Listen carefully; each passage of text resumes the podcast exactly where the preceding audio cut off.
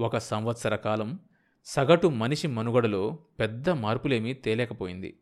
కానీ వరూదిని జీవితంలో ఆ గడిచిన ఒక్క సంవత్సరమే ఎన్నో ఏళ్ళ మార్పులు తెచ్చింది. కోర్టులో వాద్యం ఇంకా నడుస్తూనే ఉంది. అప్పటికి వరూదిని దగ్గర ఉన్న డబ్బు ఇరవై వేలకు పైగా హరించుకుపోయింది. కోర్టు ఖర్చులకు సాక్ష్యాలకు తదితర ఖర్చులకు పోయింది పోగా మిగిలిన డబ్బు శంకర్రావు ఇనపెట్టెలోకి వెళ్ళి చేతులు మారాలనే భయం లేకుండా వెచ్చగా కూర్చుంది.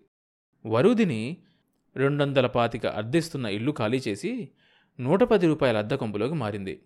వెంకటపతి ఖరీదైన విస్కీ బ్రాందీ మానేసి కల్తీ నాటుసారా తాగుతున్నాడు. దానికి ఇబ్బందిగానే ఉంది. ఆ మధ్య ఎవడో సలహా ఇచ్చాడు. ఏవో బిల్లలున్నాయని అవి రోజుకు రెండేసుకుంటే గాలెన్ నికార్సైన సారా కంటే నిషాగా ఉంటుందని. ఆ చెప్పిన పెద్ద మనిషే అడపాదడప రెండు మాత్రలు పెడుతున్నాడు. వెంకటపతికి అది బాగానే ఉన్నట్లు అనిపించింది సారా మానేసి అవి అలవాటు చేసుకునే ప్రయత్నంలో పడ్డాడు. ఈ ఏర్పాటు వరుదిని కూడా నచ్చింది. సారా మానేసి భర్త బాగుపడతాడనే నమ్మకం ఎలా ఉన్నా ఖర్చైనా తగ్గుతుందనే ఉద్దేశంతో వరుదిని అందుకు సమ్మతించి ఊరుకుంది.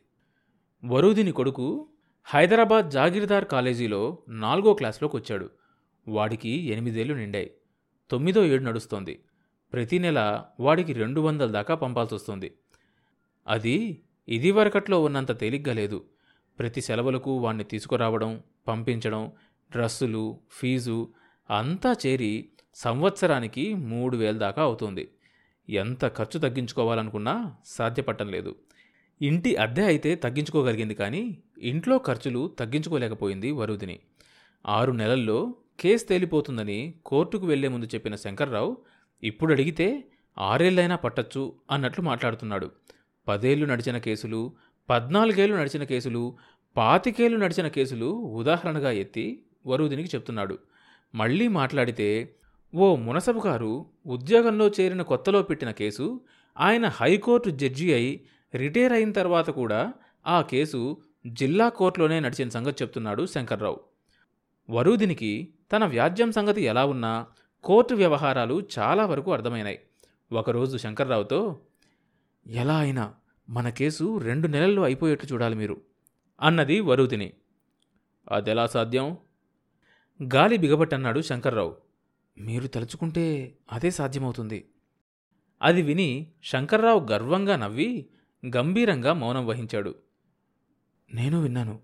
ఇప్పుడున్న సబ్జడ్జి గారు వరుదిని భావయుక్తంగా శంకర్రావు కేసు చూసింది. ఆయన లంచాలు తీసుకుంటాడనేగా మీ అభిప్రాయం? అలా ప్రచారం జరిగితే మీ కేసే కొట్టేసే ప్రమాదం ఉంది. జాగ్రత్త. ఆయన సంగతి మీకు తెలియదు శంకర్రావు తీవ్రంగా అన్నాడు. వరూధిని బెదిరిపోతుందని ఆశించిన శంకర్రావు వరూధిని ముఖం చూసి గతుక్కుమన్నాడు. భయం తాలూకు భయాలేమీ ఆమె ముఖంలో కనిపించలేదు. పైగా ఆమె పెదవులపై నవ్వు కూడా మాయలేదు. ఆయన గారి సంగతి నాకు తెలుసని నేను అనలేదు. మీకు బాగా తెలుసని మాత్రం విన్నాను అన్నది వరుదిని. ఆయన మాకు దూర బంధువు. బంధువు కూడానా? ఆ సంగతి నాకు తెలియదే అన్నది వరుదిని. శంకర్రావు మాట్లాడలేదు. మరి జడ్జి గారితో ఎప్పుడు మాట్లాడతారు? దానికి మీరెప్పుడు సిద్ధపడితే అప్పుడే అన్నాడు శంకర్రావు. వరుదిని వ్యానిటీ బ్యాగ్లో నుంచి నోట్ల కట్టలు తీసి శంకర్రావు ముందు పెట్టింది. ఆహా అన్నీ సిద్ధం చేసుకునే వచ్చారే. ఎంత? అన్నాడు శంకర్రావు నోట్లు లెక్క పెట్టబోతూ. మూడు వేలు అన్నది వరుదిని. శంకర్రావు నోట్ల కట్టలు టేబుల్ మీద వదిలేశాడు. పదివేలకు తక్కువైతే ముట్టే పనే లేదు. చిల్లర మల్లర మనుషులా ఏమన్నానా? మూటికి రెంటికి కకృతి పడ్డానికి పెద్దవాళ్ళతో పని అన్నాడు శంకర్రావు. నా సంగతి మీకు తెలియంది కాదు. ఉన్నదంతా మీకే ఇచ్చాను. నాకివ్వడమేంటి? తీవ్రంగా ఉంది శంకర్రావు కంఠం. "ఆహా, మీకంటే మీకని కాదు. ఈ వ్యాజ్యం మీదే పెట్టాను. మిగిలిందేదో ఊడ్చి తెచ్చాను. మరింతకంటే నేనేం ఇవ్వగలను? మీరే ఆలోచించండి. వరుదిని కంఠం వణికింది. అవునమ్మా నువ్వు చెప్పింది నేను కాదంటున్నానా?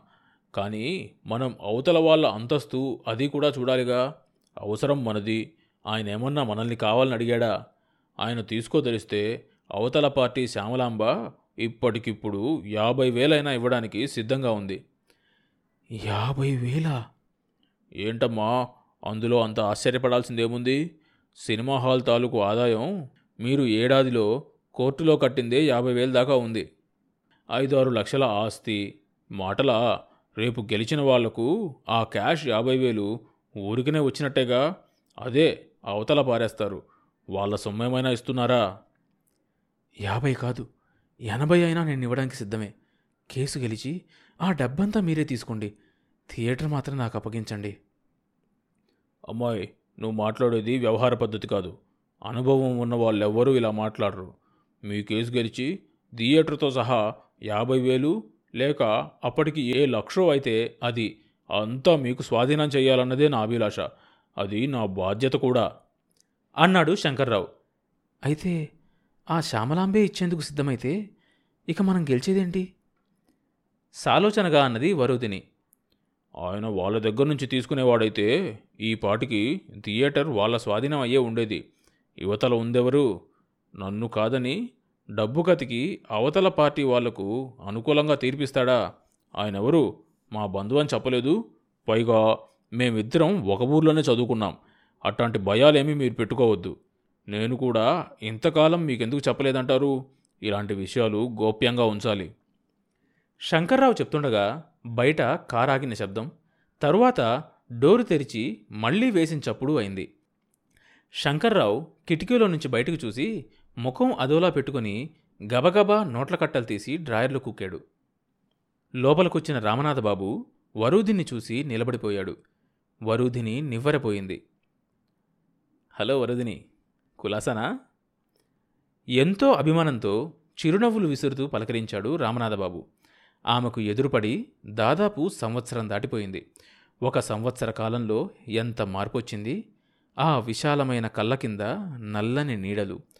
వెలుగుల్ని విరజిమ్మే ఆమె కనుపాపులు జాలిగా ఉన్నాయి.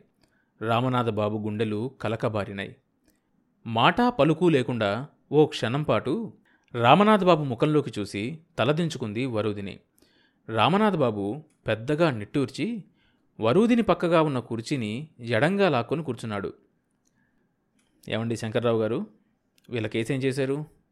ఏదో విధంగా వీళ్ళిద్దరికీ రాజీ కుదర్చకూడదు? అడిగాడు రామనాథబాబు. రాజీ చేయాల్సిన వాళ్ళు మీరు. నా మాట వినేవాళ్ళైతే ఇలా కోర్టులకు ఎందుకు ఎక్కుతారు? ఏమైనా ఇప్పటికీ మించిపోయిందేం లేదు. ఇద్దరికీ కావలసిన వారు మీరు. ఏదో రకంగా రాజు కుదర్చండి. నాకు వాళ్ళిద్దరూ కావాల్సిన వాళ్ళే. కానీ వాళ్ళకు నేనేమీ కానట్లుగా ఉంది వాళ్ళ ధోరణి. ఆగమమ్మా అంటే నా భార్య వినలేదు. ఈమె మటుకు ఈమెం చేసింది? రౌడీల్ని పెట్టి థియేటర్ స్వాధీనం చేసుకుంది. ఆవిడేమో కోర్టుకెక్కింది.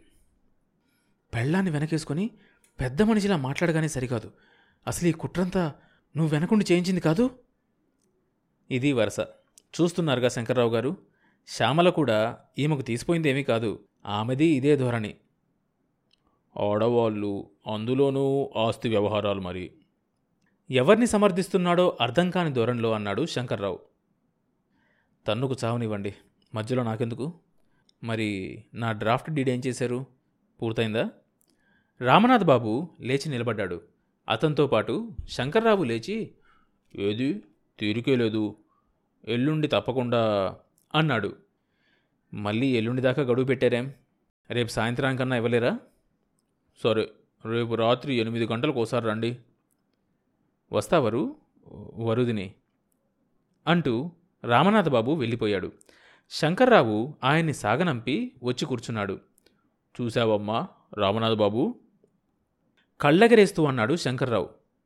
అందుకే వచ్చాడంటారా? ఇంకెందుకంట? నువ్వున్నావని.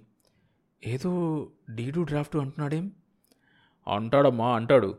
మళ్ళీ రేపొస్తానన్నాడు. వినలా? వరుదిని మాట్లాడలేదు. మరి ఆ సంగతి ఏదో తేల్చి చెప్పాలి. నానిస్తే మనకే నష్టం. నేను కాదంటే రామనాథ బాబు నేరుగా ఆయనతో సంబంధం పెట్టుకుంటాడు. రామనాథ బాబు సంగతి నేను వేరే చెప్పాలా మీకు? వరుదిని కళ్ళు తుడుచుకుంది. మీరేమీ ఇది కావద్దు. అంతా నేను చూసుకుంటా. రెండు నెలల్లోనే మీ బాధలన్నీ తీరిపోతాయి. లాయర్ శంకర్రావు వరుదిన్ని తన కారులో పంపించేశాడు. రోజులు గడిచిపోతున్నాయి. వరూదిని తన ఆశలన్నీ లాయర్ శంకర్రావు మీద పెట్టుకొని బతుకుతోంది. ఆమె కష్టాలకు ఒక వడ్డంటూ కనిపిస్తోంది. శంకర్రావు మాట ఇచ్చిన ప్రకారమే వరూదిని పిక్చర్ ప్యాలెస్ వ్యాజ్యం విచారణకొచ్చింది. అంతా వారం పది రోజుల్లో తేలిపోతుంది. శంకర్రావు మధ్య మధ్య కనిపించి చాలా నమ్మకంగా చెప్తున్నాడు. ఓ రోజు కనకయ్య గాలివాటుగా వచ్చిపడ్డాడు. తర్వాత భాగం వచ్చే ఎపిసోడ్లో వినొచ్చు. ఈ షో అన్ని మేజర్ పాడ్కాస్ట్ ప్లాట్ఫామ్స్లో వినొచ్చు. కొత్త ఎపిసోడ్ రిలీజ్ అయినప్పుడు మీకు తెలియడం కోసం సబ్స్క్రైబ్ చేసుకొని నోటిఫికేషన్ టర్న్ ఆన్ చేసుకోండి.